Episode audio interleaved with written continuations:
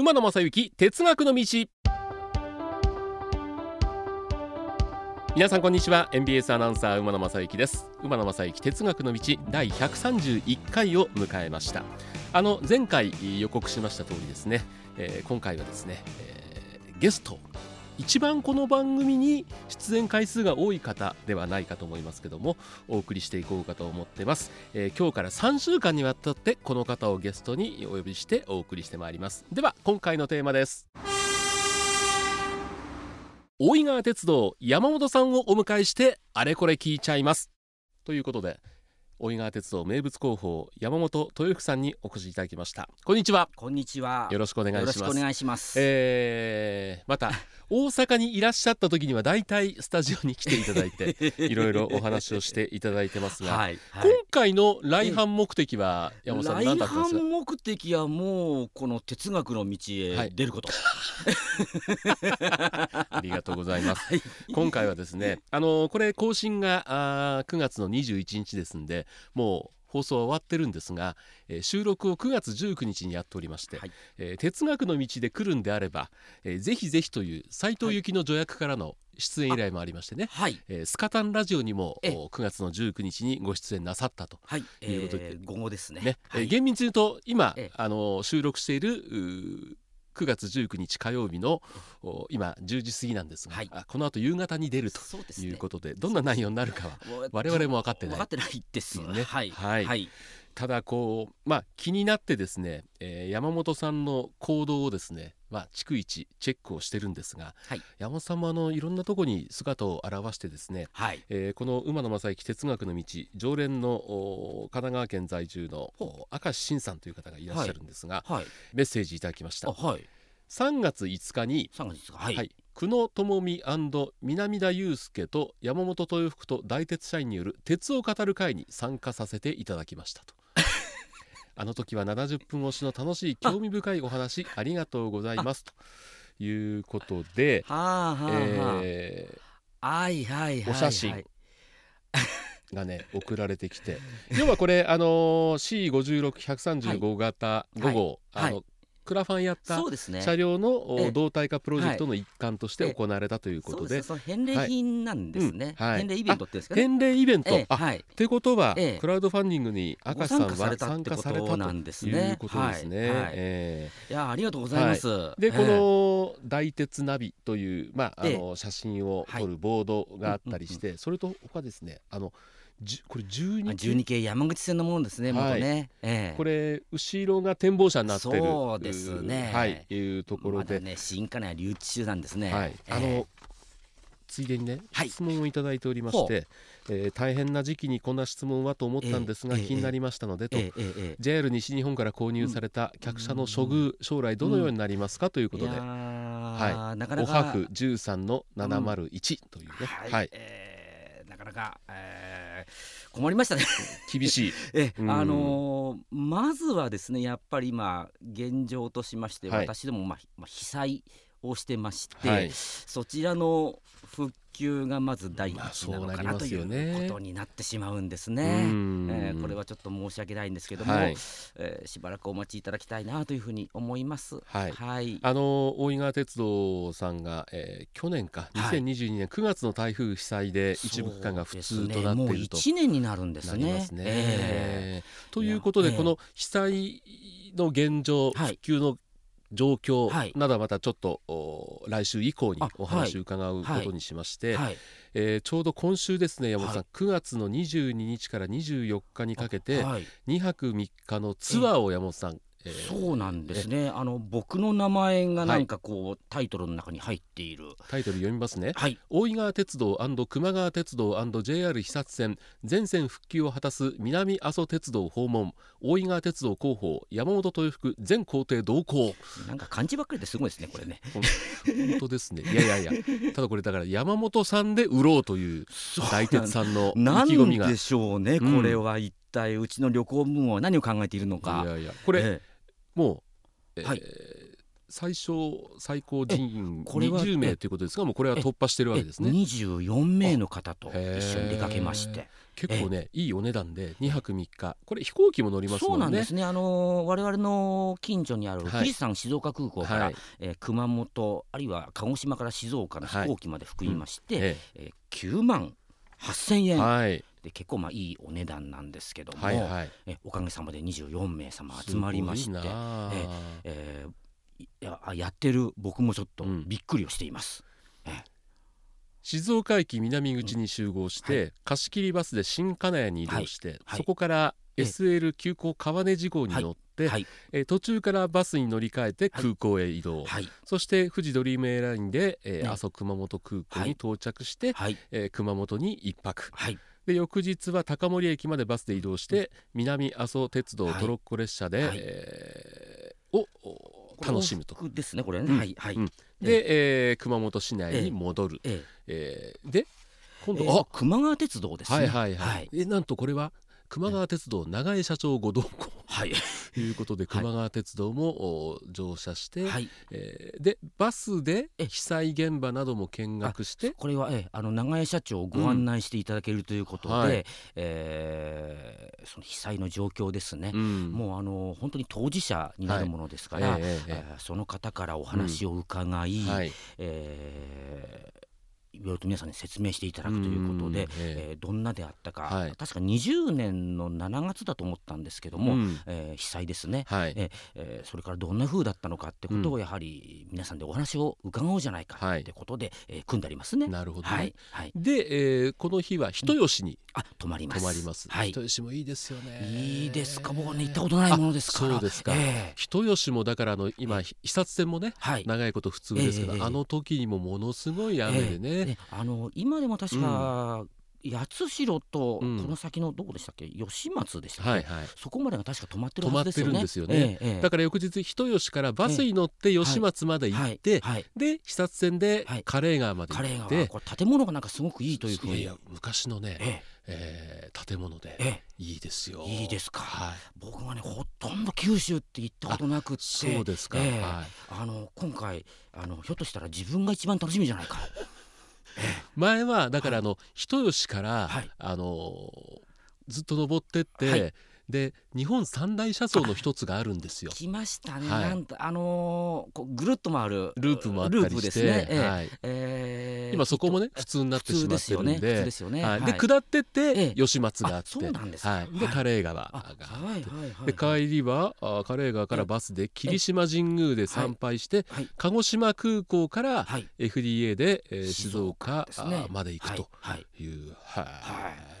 これなかなかすごい工程ですよね。ええ。え本当にもう鉄道に乗る。で、まあ、うん。我々も含めまして、はい。えー被災している路線と、えうん。えー復活した路線とい。南阿蘇鉄道ですね、うんうん。7月に確か、はい。あー前線が直ったんですけどもそ,、はい。えーそちらに乗りに行くということで、えー組んでみました。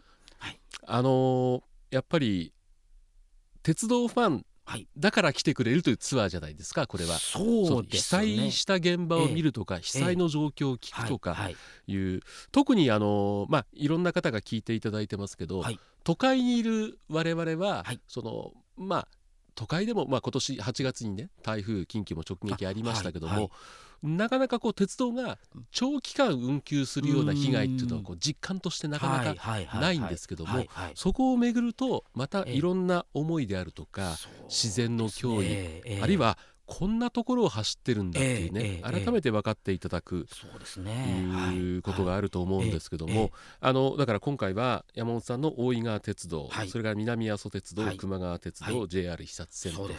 いうことでさっはい。きお話ありましたけども、南阿蘇鉄道は今年7月にはい。全線開通、本当に良かったですよね。良かったですよね。7年ぐらいかかってるっていうふうに伺ってるんですけども。2016年で、ええ。にあの地震でねこちらね地震ですね。で被害を受けましたけどもね、ええ。えあの本当にこれは良かったですよね、はい。治ってですね。だいぶ長い期間あの、うん。部分的な運行だったっていうふうに聞いてるんですけども、はい。え本当に良かったと思います。ね。はい、あのまたこのツアーが終わった後のいろんなお話はね、ええ。山本さんにお伺いできたらいいかなと思うんですけども、はい、やっぱりこの、まあ、地方のローカル線であるから、この被災した時の復旧にかかる費用費用これ困っていますね今我々は。ですよね。はい。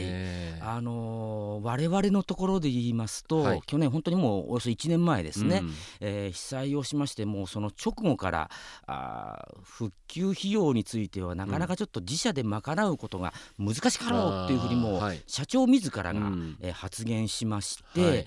えーそれで、まあ、例えば地元、えー周りの市とか町ですね、えーとか静岡県ですとか、はい。国ですとかはい。にやはりお願いを、まあ、言いまして、うん。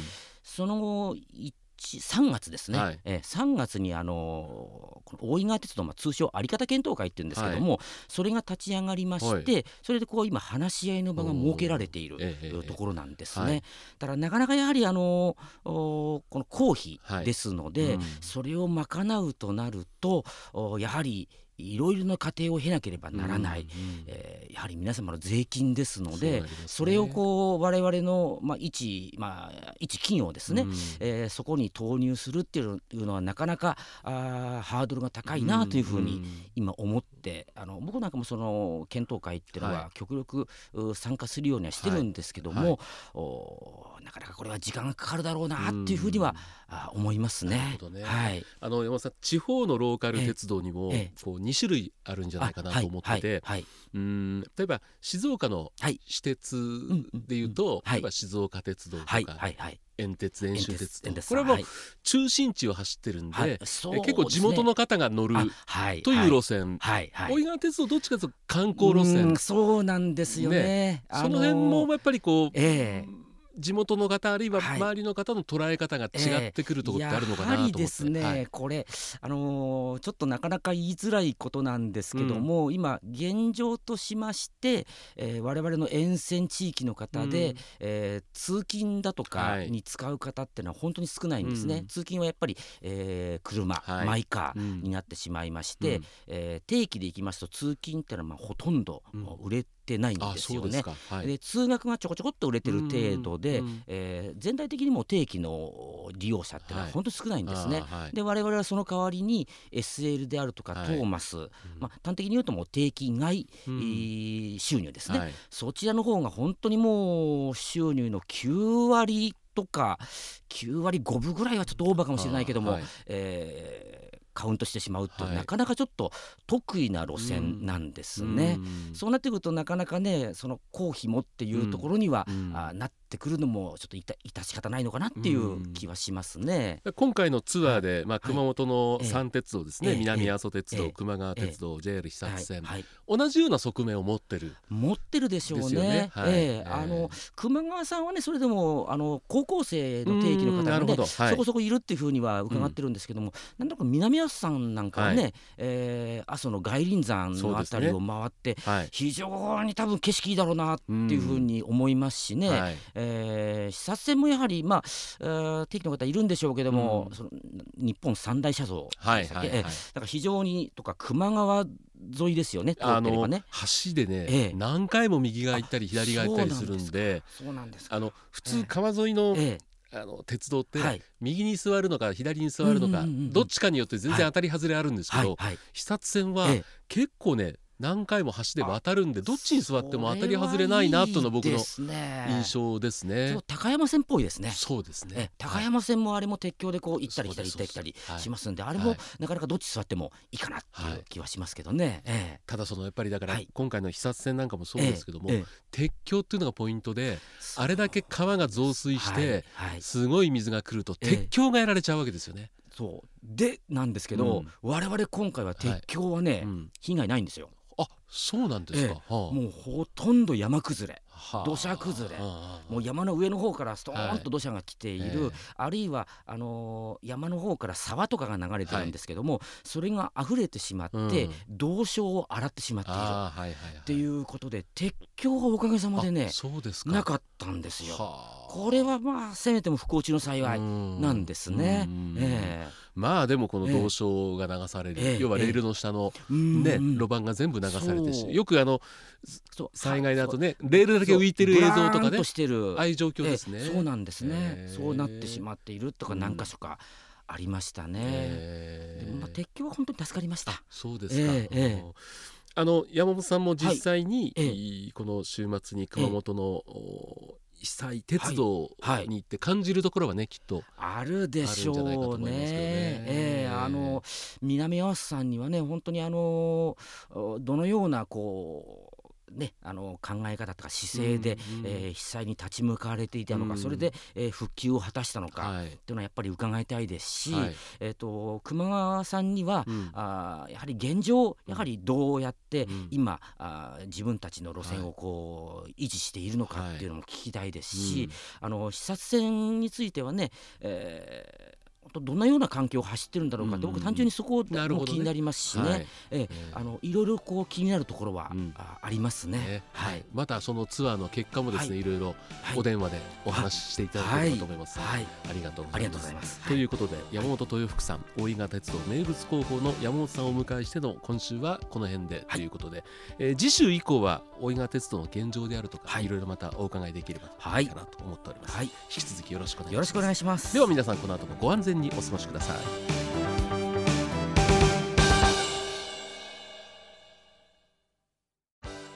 えーぜひ皆さんにこの馬野正幸哲学の道へのご意見ご要望などもお待ちしております、えー宛先お手紙の場合は郵便番号530-8304 MBS ラジオ馬野正幸哲学の道。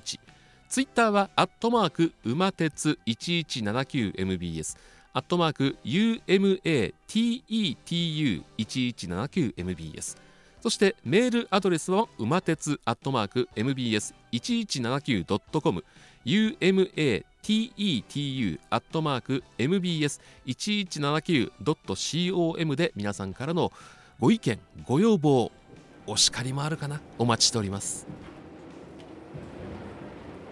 皆様本日は馬鉄にご乗車いただきまして誠にありがとうございます。次は終点茶屋町茶屋町でございます。